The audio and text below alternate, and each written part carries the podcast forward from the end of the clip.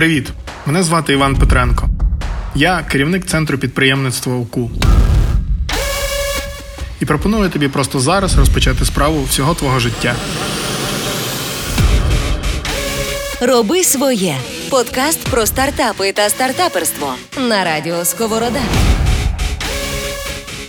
Всім привіт! Е, Мене звати Іван Петренко, я керівник центру підприємництва Українського католицького університету, і ми продовжуємо нашу серію подкастів е, в співпраці з Радіо Сковорода. е, Проект Роби своє. І сьогодні в нас буде неймовірно цікава розмова. Е, З представниками компанії Sigma Software, однієї з найбільших і найуспішніших it компаній е, України і Львова, зокрема. І сьогодні у нас е, в студії, якщо можна так сказати, Макс Ковтун, Chief Software Architect, та Олександр Іванченко, Acting CTO for Startups. Хлопці, вітаю. Добрий день. Привіт. Хлопці, вітаю, і давайте розпочнемо нашу розмову. Я маю декілька запитань, і е, хотілося почути би ваші відповіді з вашого досвіду, ем, з того, як ви працюєте. І е, перше моє питання буде цікав... мене буде цікавити про технічні виклики українських стартапів і яким чином ви допомагаєте їм. Тобто, як ви підбираєте інженерів, як організовуєте роботу? Цікаво почути про якісь успішні, можливо, не зовсім успішні кейси, е, історії для того, щоб дати розуміння, як все відбувається всередині вашої компанії, і які оці додаткові цінності, values ви даєте командам, з якими співпрацюєте, яким допомагаєте. Наверное, не буду как-то для начала останавливаться в- вообще на украинских стартапах. Расскажу просто про стартапы. А, Такая компания, как, а, как мы, IT-компания, в первую очередь э, может помочь стартапам, конечно же, своей технической экспертизой. Потому что у нас есть э, очень много специалистов, которые работали абсолютно в разных предметных областях с различными технологиями, сталкивались с различными техническими проблемами, находили решения для этих проблем. Поэтому, а, если сравнить, допустим, компанию с командой, просто командой стартапа, то у компании намного больше возможностей и намного больше знаний и опыта в этом плане. Даже когда у нас в компании какая-то из команд работает на стартап, это не значит, что все остальные специалисты и знания недоступны этому проекту. Мы внутри компании общаемся, мы внутри компании обмениваемся опытом. А, Если есть какой-то вопрос, проблема или нужна консультация, то мы ходим друг к другу, и таким способом мы как бы эффективно находим ответы и решения для всех проблем. Мне кажется, это вот а, такая хорошая, хорошая помощь стартапам, Та я би тут, напевно, доповнив. Скоріше за все, ем, не технічні виклики, це, це перше, що виникає при роботі зі стартапами, а саме те, наскільки залученими в цей процес треба бути. Тобто ті люди, які зі сторони Sigma Software працюють зі стартапами, вони мають не просто виконувати свою роботу там від з 9 до 6, вони мають розуміти цей бізнес дуже добре. Вони мають розуміти потреби і потенційні якісь е, е, небезпеки, які можуть чекати стартап на його шляху. І от саме комбінація своїх технічних скілів, які ти вже встиг е, здобути, з тими викликами для бізнесу, які, з якими зіштовхується стартап, це, напевно, от найбільший челендж для, для, для роботи. Е, Ну і також хотілося б просто пару слів сказати про те, чому взагалі компанії, такі як Sigma Software, в загальному може бути цікава робота з ну і, і не тільки з Sigma, а робота зі стартапами. Тут треба просто подивитись на це з кількох точок зору. Ну, по-перше, над- надаючи якісь консалтингові послуги по підготовці там пічів, по пошуку інвесторів, по тому, як правильно будувати бізнес-план, як правильно розподіляти сили для того, щоб е, їх вистачило на, на весь шлях. Ну, це перший аспект, це, скажімо так, такий більше як ем, е, пасивна участь. Також туди можна віднести і безпосередньо розробку. Ну, тобто, якщо компанія надає послуги по розробці, вона фактично певним чином пасивно допомагає цьому стартапу. Більш активна участь це вже або напряму, або не напряму інвестувати в цей стартап. Тобто, так чи інакше, пробувати розділити його успіх або невдачу. Це вже такі більш, е, більш активні кроки, їх можуть надавати або якісь венчурні фонди, або компанії, в яких є, скажімо, венчурні департаменти, які займаються більш детальним аналізом можливої успішності стартапу. І в кінцевому результаті приймають рішення, чи за допомогою тих сервісів, які надаються стартапу, чи компанія в кінцевому результаті хоче взяти участь в е, успіху цього стартапу. Тобто, чи вона хоче, скажімо, отримати його частину як як плата за свої послуги. Це вже такий рівень, який е, ну, на сьогоднішній день мало компаній, чесно кажучи, надають от такого порядку допомогу стартапам.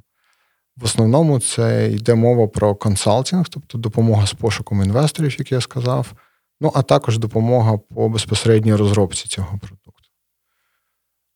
Це якщо прагматично подивитися на те, чому саме компаніям в загальному може бути цікаво, таким аутсорс-компаніям може бути цікаво в загальному ринок стартапів. Тому що в той час, як він виглядає так хайповим словом і і досить, е, на перший погляд, привабливим, в той же час він ховає в собі багато небезпек, таких як ризики. Тому що ну, працювати зі стартапами, надаючи їм, скажімо, послуги по розробці всі люди, хто приймав в цьому участь, вони розуміють, що це ризикована річ. Що ну, вона ризикована як з точки зору прогнозованості.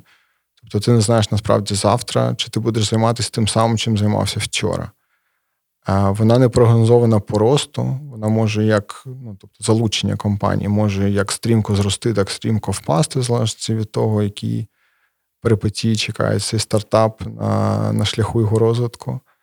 А, ну, Коротше, вона не дуже прогнозована. Тобто, платою за це є ну, цікава робота і залучення фахівців, які в цьому беруть участь в трошки ширшому аспекті, ніж просто їх технічні скіли або, або досвід.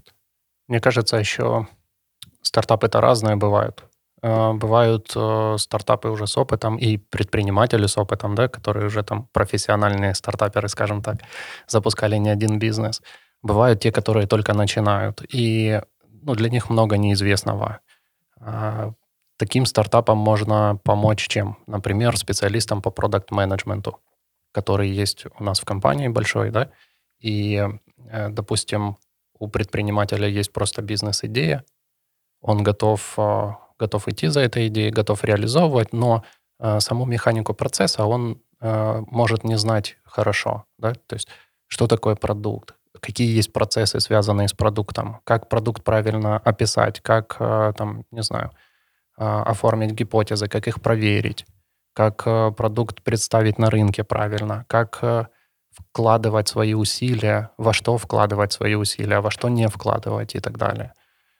Есть много, ну, много нюансов, связанных вот с построением самого продукта, не только, не только технических. И здесь большая компания, у которой есть опыт, которая выводила продукты на рынки, они, она может помочь, э, конечно, таким предпринимателям. А у вас є, хлопці, підкажіть, у вас є розуміння, бачення а якась певна внутрішня політика щодо того, до якої межі ви доводите стартапи. Ну чи це дуже диференційовано? Тобто, ви лише е, переважно надаєте допомогу на початкових стадіях, е, стадія валідації ідеї, раннього MVP, чи ви можете і далі продовжувати співпрацю, якщо бачите е, для себе в цьому вигоду, в тому числі, так і зацікавленість, і до перших раундів інвестицій, до раунду A, можливо, і далі. Е, ну, насправді немає всередині якихось е, чітко окреслених меж, до яких ми працюємо зі стартапом, після яких ми перестаємо з ним працювати. Тут же питання просто кожного окремого випадку. Якщо стартап передбачає якісь додаткові інвестиції зі сторони компанії, звичайно, тоді рішення приймається окремо. Тобто для цього є окремий процес розгляду, ну тобто стейкхолдери, які залучені в процес прийняття рішення, до яких пір продовжуються ці інвестиції якщо співпраця будується чисто на таких ем, умовах, які не передбачають залучення, е, капітального залучення в тому, в тому стартапі, банально надаються послуги по розробці, а то такої межі, в принципі, немає. Ну, Тобто, до тих пір, доки стартап собі може це дозволити, до того часу е, надаються такі послуги. І у нас таких достатньо багато прикладів. Частенько трапляється так, що стартап, виходячи на певний рівень, коли вже готується, скажімо, до перепродажу, до екзиту, то частенько виникає необхідність е, у стартапа формувати власну команду для того, щоб виглядати більш привабливо для для майбутніх та, для інвесторів або для майбутніх власників. І це треба розуміти, що коли ти працюєш зі стартапом, якщо він починає рости, рано чи пізно ти можеш бути зайвим в цій грі, тому що ну, вони почнуть будувати свою команду, вони її будуть називати своєю командою. І варіант, якщо це своя команда, яка є частиною більшої іншої команди, компанії, е, такий варіант може не підійти інвесторам. Тому іноді трапляються ситуації, коли стартап, готуючись до екзиту, готуючись до перепродажу або готуючись до залучення великих інвестицій, вони просто сумом, але прощаються зі своїм поточним партнером і починають будувати свою компанію е, команду. Звичайно, для цього потрібні відповідні інвестиції, для цього потрібна воля, ну але таке трапляється. Угу, Дякую. Перемикайся на стартапне мислення. Роби своє. Добре, тоді в мене наступне питання. Окей, зрозуміло з ваших слів, що у вас дуже великий досвід в технічних проектах, в командах. І поділіться, будь ласка, вашими думками, вашим баченням щодо основних болей команд, з якими вони е, стикаються проблемами, і які такі болі ви виокремлюєте найчастіше. Оце питання дуже дуже пов'язано з попереднім е, на рахунок того, які values мають бути в людях, які сповідують ідеї стартапів, які там ефективно себе почувають і ефективно працюють, е, а також тим майнсетом, яким вони мають володіти. Це теж особливість, е, тому що там компанія Sigma Software, як як і більшість, зрештою, аутсорс компаній на, на ринку, вони працюють з різними сегментами. І інженери себе знаходять, вони собі знаходять комфортні ніші, е, ну, більш-менш самостійно. Деяким підходить там планування на на 15 років вперед, коли вони чітко знають не просто, що вони будуть робити завтра, а післязавтра, за тиждень, за місяць, чітко зрозуміти, чи ця, чи це співпадає з роудмапою їх розвитку.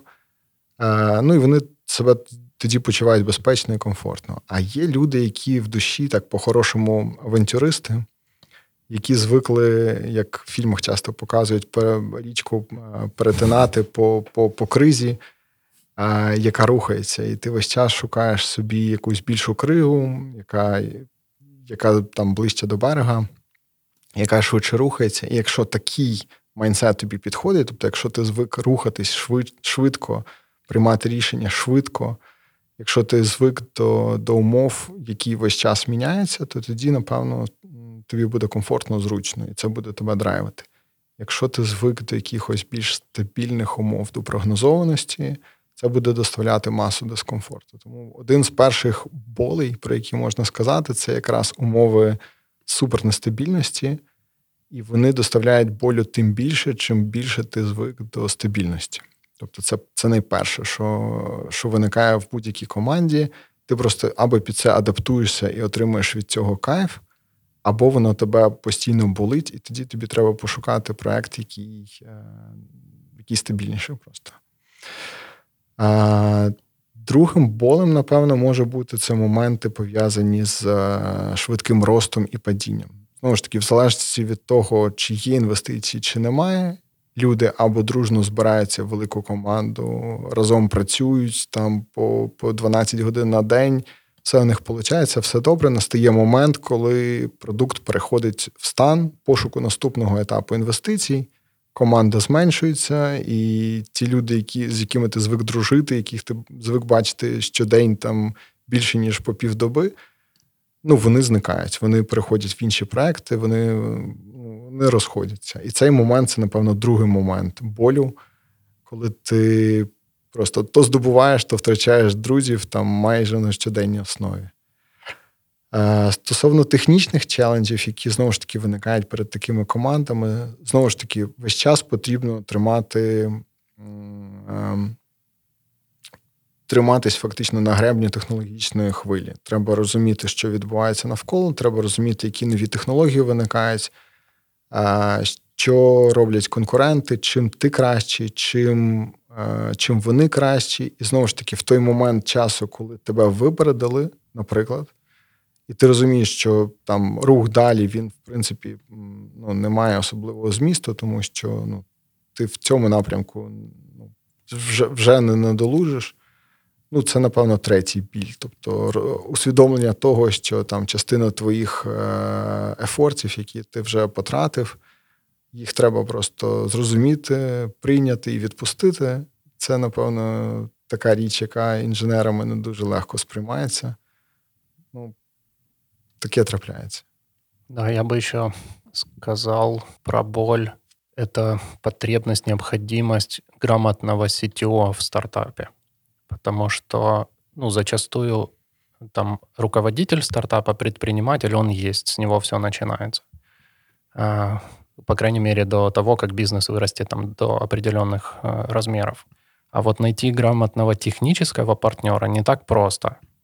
И э, если это технологический стартап, то от, от этого партнера очень многое зависит э, в успешности стартапа. И вот наши коллеги, бизнес-коллеги э, увидели такую потребность на американском сегменте, и именно поэтому это не то, чтобы я там Сашу хочу порекламировать. Mm-hmm. У нас э, родилось, родилось предложение, такая услуга, как э, Acting CTO for Startups. То есть наш специалист может э, быть CTO в вашем стартапе. Вот. Потому что без этого, получается, ну, сам предприниматель, он, он не может принимать технических решений, он, э, даже если он нанимает какую-то команду, которой отдает эту ответственность, то он э, не всегда ей доверяет, подозревает, будет ее обвинять в каких-то неудачах э, стартапа, даже если эти неудачи не связаны там, с техническими проблемами. Поэтому вот важно стартапу найти такого э, партнера тех, технического, которому он будет доверять, и который будет, э, ну, собственно, отвечать за, э, за техническую сторону и за реализацию проекта. При этом этот партнер должен быть достаточно грамотным. Вот я работал в одном проекте, где такую роль занимал человек, наверное, по историческим причинам. То есть он, он там работал, э, этот стартап немного стрельнул, и он себе выбрал или ему выпала такая роль, должность в этом стартапе, как CTO, но при этом у него не было ну, необходимого опыта, даже технического. Вот. И на чуть поздних стадиях проекта это приводило к проблемам. То есть в сотрудничестве было сложно принимать какие-то грамотные технические решения, потому что вот, вот этот CTO-специалист, он э, ну, как бы он, он не все понимал, он, э, у него было какое-то свое видение, которое не базировалось на, на опыте. А, и, и вот это видение, оно заводило все время стартап вот в какой-то тупик. То есть э, мы развивали, развиваем, развиваем продукт, пишем какие-то фичи, раз мы заткнулись, не можем дальше реализовать. Конечно же, у всех встает вопрос, почему мы остановились, где фичи, когда будет запуск.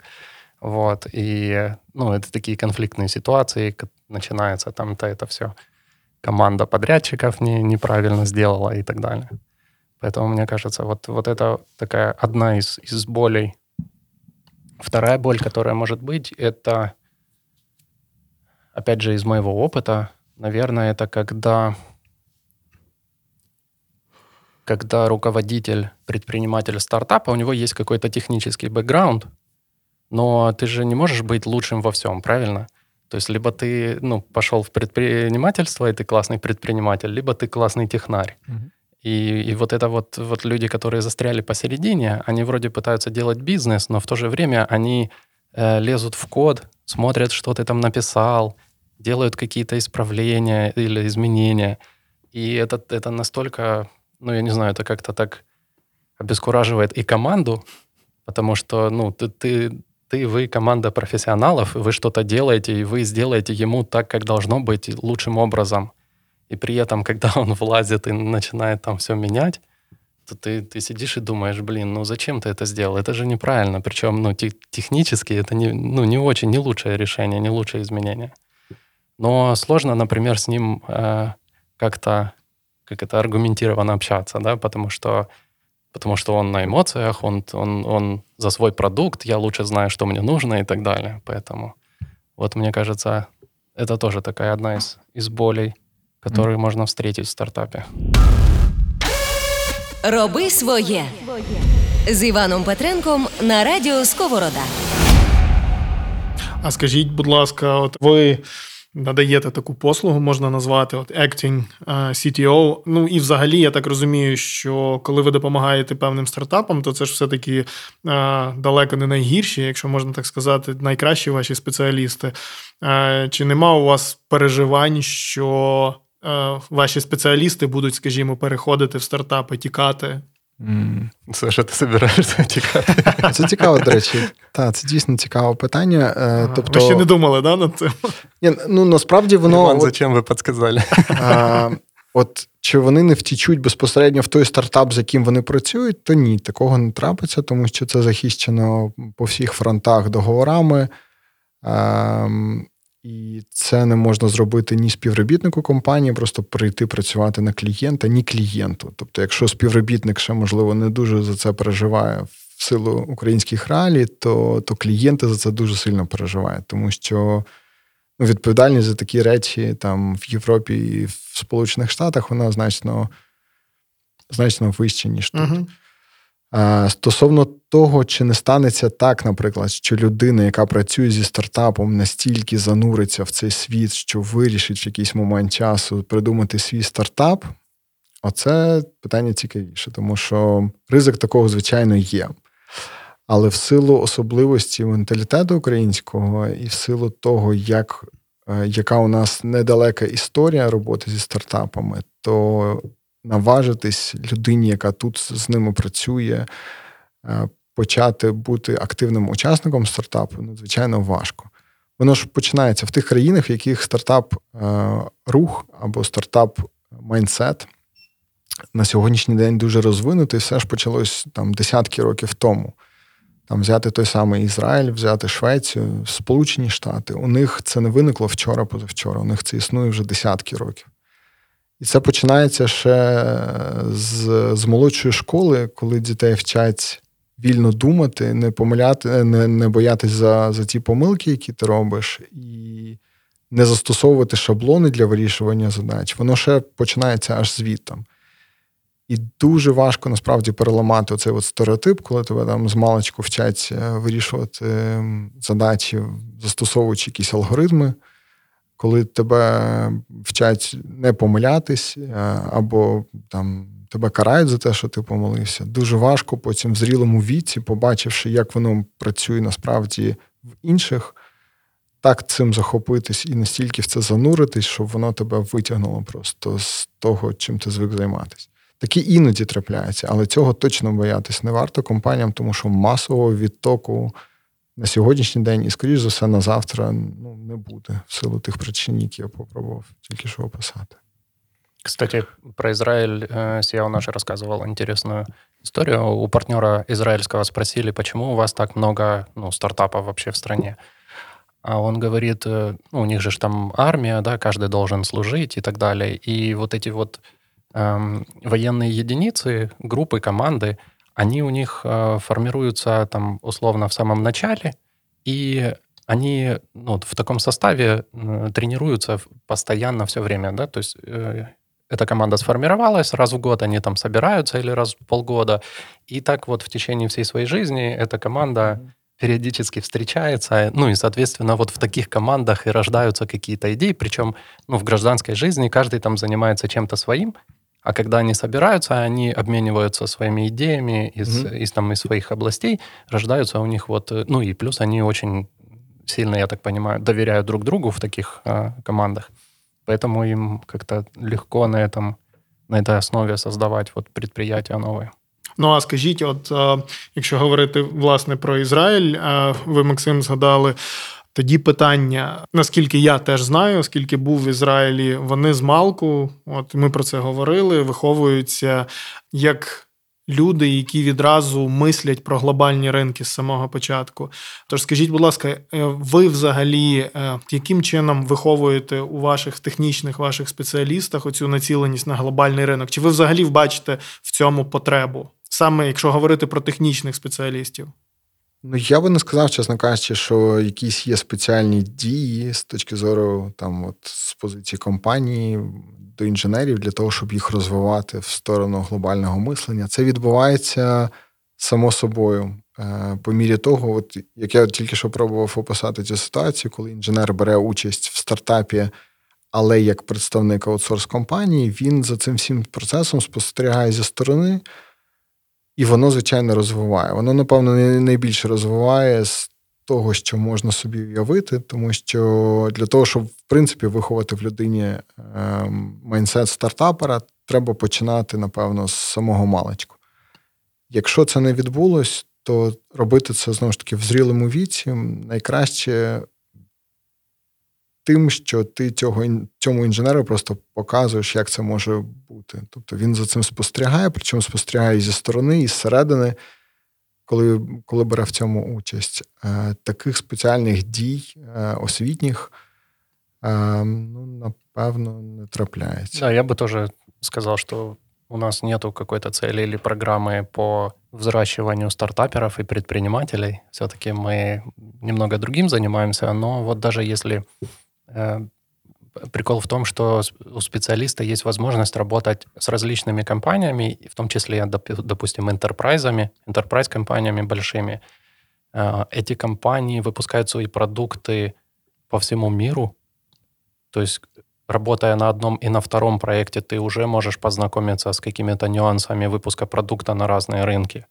Плюс э, многие интерпрайзы выпускают э, свои продукты вообще ну, там, на 50 рынков одновременно. И, и тут тоже, работая в таком проекте, ты сразу можешь сравнить, видеть нюансы, познакомиться с э, какой-то спецификой. Вот. Ну и плюс, конечно, когда ты работаешь на старт, э, в стартапе проекте, то, наверное, от тебя ожидается, и тебе приходится как-то глубже погружаться в саму специфику как бы бизнеса вот этого, да, то есть ты не просто делаешь какой-то программный продукт, который тебе заказали, потому что в стартапе есть э, большая свобода. А в стартапе ожидается, что каждый будет приносить какие-то идеи, предлагать что-то, предлагать какие-то улучшения.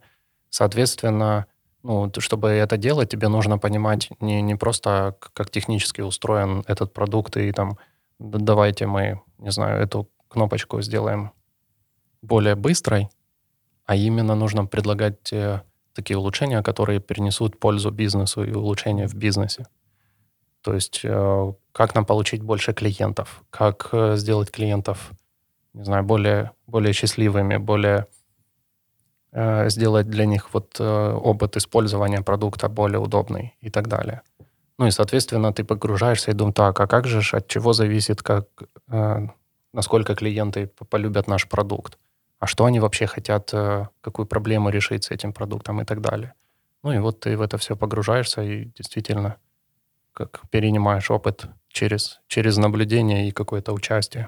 Угу. Супер, цікаво. А нам своє робить. Своє робить. З Іваном Петренком на радіо Сковорода. Тоді дивіться, наступне питання, хлопці, таке: оскільки е, центр підприємництва це частина е, навчального закладу Українського католицького університету, тоді в мене питання трошечки про освіту. Раніше е, наші спеціалісти дуже часто у всьому світі славилися і були відомі з їх технічної точки зору, з технічним бекграундом. Наскільки це відповідає дійсності зараз щодо молодих людей, які зараз закінчують виші в Україні?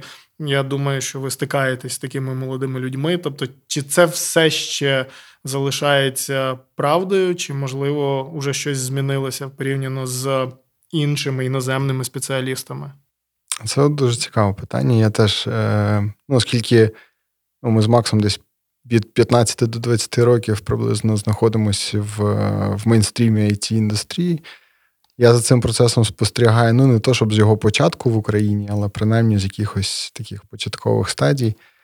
І оця от теза про високий рівень е, фахівців в Україні, ну тут треба копнути трошки глибше і подивитися, звідки вона взагалі народилась. Тому що ну, я взагалі за те, щоб кожен етнос мав свої якісь легенди або свої якісь е, речі, якими він пишається. Хтось себе асоціює з пивоварінням, хтось з хорошим футболом. Але ну, якщо бути зовсім там реалістами і подивитись, там, скільки за останні там, 50 років е, українців отримали е, премію Філда, наприклад, або Нобелівську премію, ну не так багато, на жаль. Е, Тож, звідки пішла ця теза взагалі про високий рівень? Це, напевно, ще років 20 назад. Ну, Якщо подивитися на реалії зарплатні на сьогоднішній день і 20 років назад, вони суттєво помінялися в Україні.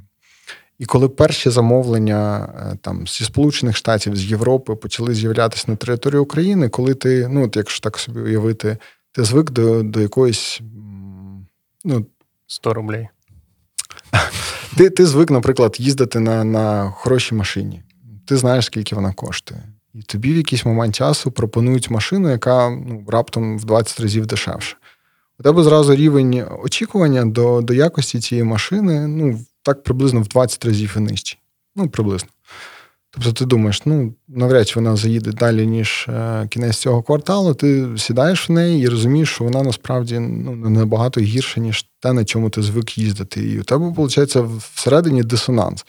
Тобто, у тебе були початкові очікування значно нижчі, а те, за кермом чого ти зараз знаходишся, їде зовсім не так, як ти розраховував.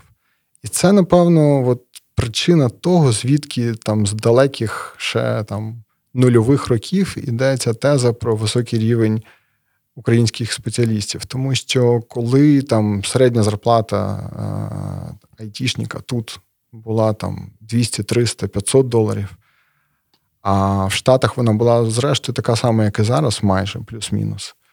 То різниця була просто шалена. І коли клієнти приходили сюди і отримували приблизно такий ж самий сервіс, як е, у себе в країні, але по ціні в 10 разів менший, звичайно, їхні очікування були перевищені. Тобто технічні очікування їх були перевищені.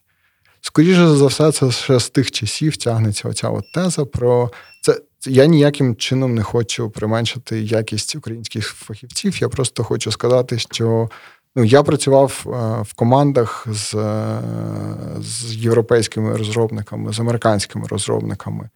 Я на, на практиці не побачив такого просто тотальної переваги українського програміста середньостатистичного. Все залежить від, е, від кожного окремого інженера. Є у нас фахівці дуже талановиті, є фахівці талановиті і в Бельгії, і в Голландії, і в Сполучених Штатах. І про середній рівень я би так от е, голосно не говорив. Якщо, ну, я не знаю, прикро це чи не прикро, але от такі Дуже реалії. Так. Просто історія історія цієї тези вона тягнеться ще звідтам, з, з далеких нульових років, можливо, ще і до нульових. А на сьогоднішній день е, середньостатистичний, ну тобто український інженер є е, конкурентним е, гравцем на, на ринку праці світовому. Він не гірший, в середньому не кращий. Звичайно, все все залежить від від кожного окремо взятого програміста. На рахунок рівня освіти, Макс, у тебе є щось додати? Да, я хотів, ти, ти вот сказав про середній уровень специалистов. А я тут подумал, что раз уж мы усредняем, да, то, то что, что именно мы усредняем? То есть есть, э, есть специалисты, которые за, э, закончили университет по направлению там, программирования или что-то с этим связано. И, наверное, их уровень и базовая подготовка ну, достаточно хороший. При этом э, есть много специалистов, которые не имеют такого высшего образования и которые попадают в отрасль через курсы э, каким-то таким более быстрым и, угу. и, и менее фундаментальным образом. И их уровень, уровень конечно, ниже, э, по крайней мере, там на, на входе э, угу. в, вот, в отрасль. Ну и если вот, эти, вот эти две категории усреднить, тогда, наверное, можно сказать, что, угу. что плюс-минус получается то, что за границей. Так, я просто ще до теми освіти хотів би повернутися. Це теж дуже цікава, важлива е, річ. Я там свого часу, здобуваючи освіту, їй приділяв дуже багато уваги. І далі вважаю, що це надзвичайно важливий етап в житті. Його не можна просто так ігнорувати, казати, що е, там на сьогоднішній день освіта не, не, не має ніякого значення. Саме головне просто твоє прагнення і волю, яку ти прикладаєш до здобуття професії.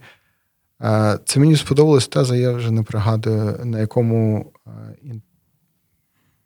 кому кому належали ці слова, але річ йшла про те, що на сьогоднішній день програмісту не обов'язково мати е, відповідну фахову освіту для І того, щоб алгоритми. Для, та, для того, щоб працювати програмістом. якщо я не помиляюся, навіть е, власник якоїсь компанії чи CEO якоїсь компанії казав про те, що у мене в компанії працюють люди не обов'язково, які мають взагалі освіту або мають фахову освіту. Угу. Ну, але так, така сама теза не працює для лікаря. Мені просто цікава ця людина, яка пішла до лікаря і зрозуміла, що він є ну, ніби спеціалістом в своїй галузі, але не отримав фахову освіту.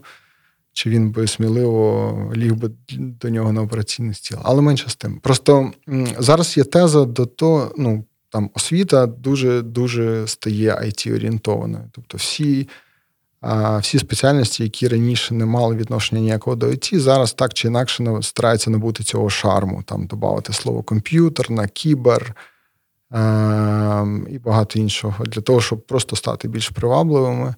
Це, звичайно, непогано, але просто ми забуваємо про те, що ті інші прикладні галузі потрібні, які е- фактично втрачають студентів через е- через набуття от такого от ажіотажу навколо IT – це рано чи пізно там нам відстрільне.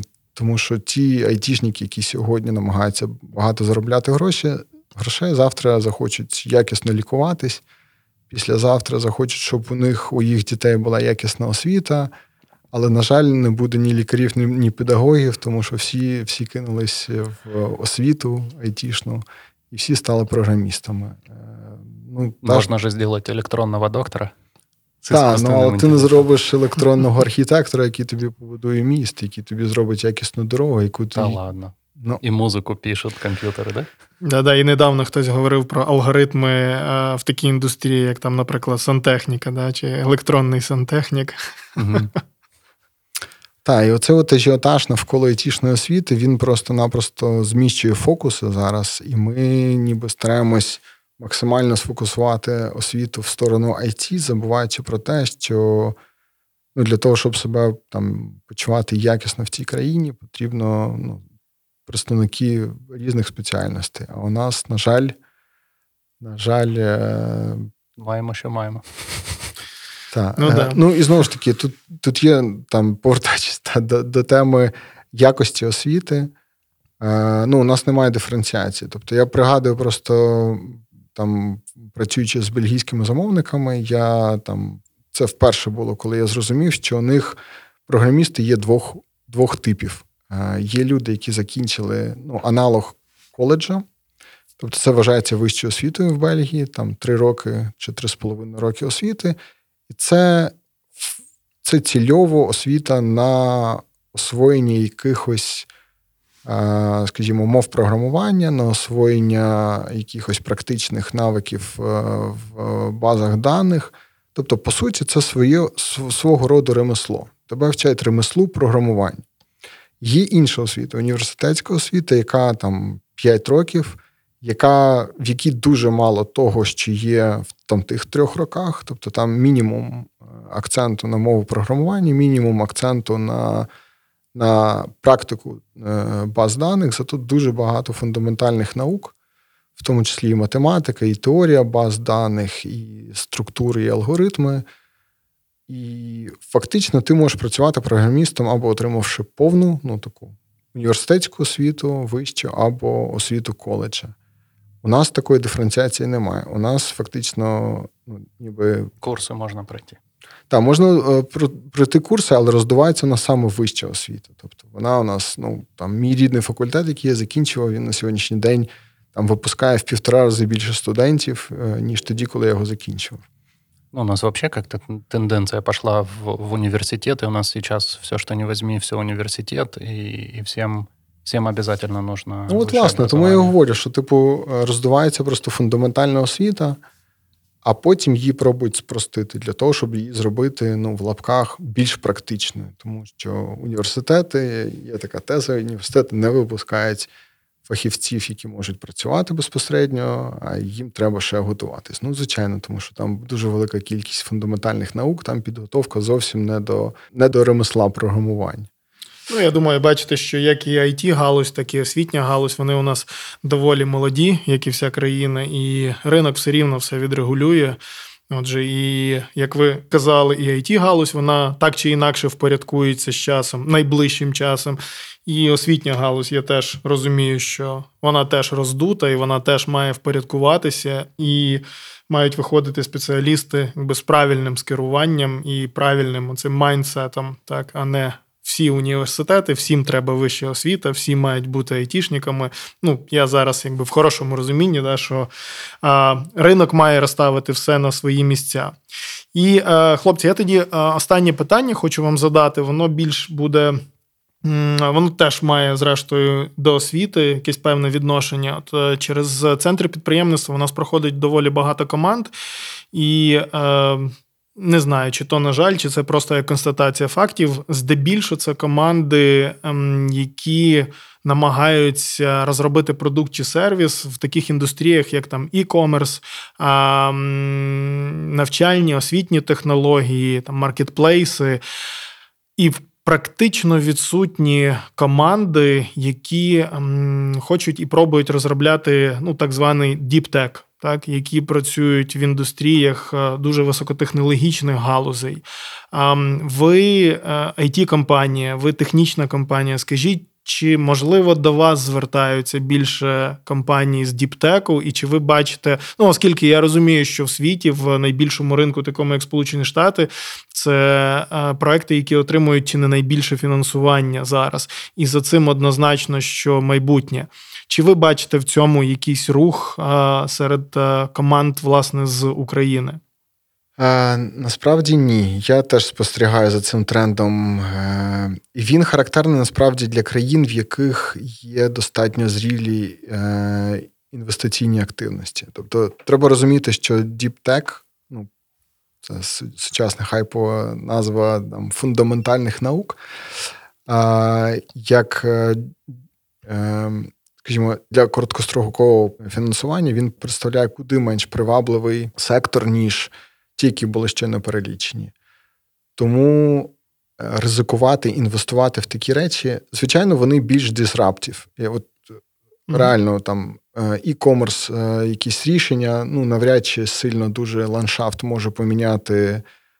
Соціального економічного простору, аніж якісь речі пов'язані з фундаментальними науками. Тому фактично їх можна розглядати як більш ризиковані з набагато більшим розривним ефектом інвестицій. І на такі інвестиції наважитись можуть тільки компанії, які вже ну, умовно з'їли собаку в короткострокових інвестиціях. В Україні я думаю, що це просто прагматизм, який е, рухає людей в сторону таких рішень, для яких вони можуть якомога швидше знайти фінансування і перевірити свої гіпотези. Ну тобто, так званий такий собі шлях найменшого супротиву. Так, по великому рахунку, так. Тому що ну, та ж сама космологія або якісь речі пов'язані зі штучним інтелектом, які знову ж таки не несуть короткострокового прибутку, вони з наукової точки зору дуже цікаві. І, можливо, багато людей і займається ними у вигляді дисертацій, у вигляді наукових праць, не називаючи це стартапами. Але попробувати під це організувати компанії і отримувати в українських реаліях інвестиції, напевно, на сьогоднішній день достатньо складно. З цим простіше було б рухатись або в Європі, або, або в Сполучених Штатах, мені здається. Мне кажется, вообще э, такие проекты рождаются, ну, должны рождаться на, на базе чего-то, да, то есть э, там на Западе есть университеты, которые занимаются научной деятельностью, делают это постоянно, э, вкладывают в это ресурсы, именно университеты. И те студенты, которые там учатся, они годами участвуют в этом, у них рождаются какие-то идеи, и потом уже вот эти идеи, наверное, превращаются в какие-то проекты. А у нас, э, я, я не уверен, что есть вот, вот такая платформа, такая база. А просто так сесть и, и придумать такой, не знаю, фундаментальный стартап, ну, это, это невозможно. То есть придумать какое-то новое приложение или услугу в интернете, ну, можно, плюс-минус, да, сел и придумал. Ничего для этого не нужно. А здесь нужны годы, годы, годы, какие-то ресерчи и так далее Мы, мы работаем э, с компаниями, вот, которые занимаются таким, наверное, это не стартапы, там фармацевтические компании, которые э, проводят какие-то исследования, разрабатывают там новые, э, новые лекарства, но мы, к сожалению, с ними сотрудничаем именно вот в разрезе IT, э, ну, программных продуктов.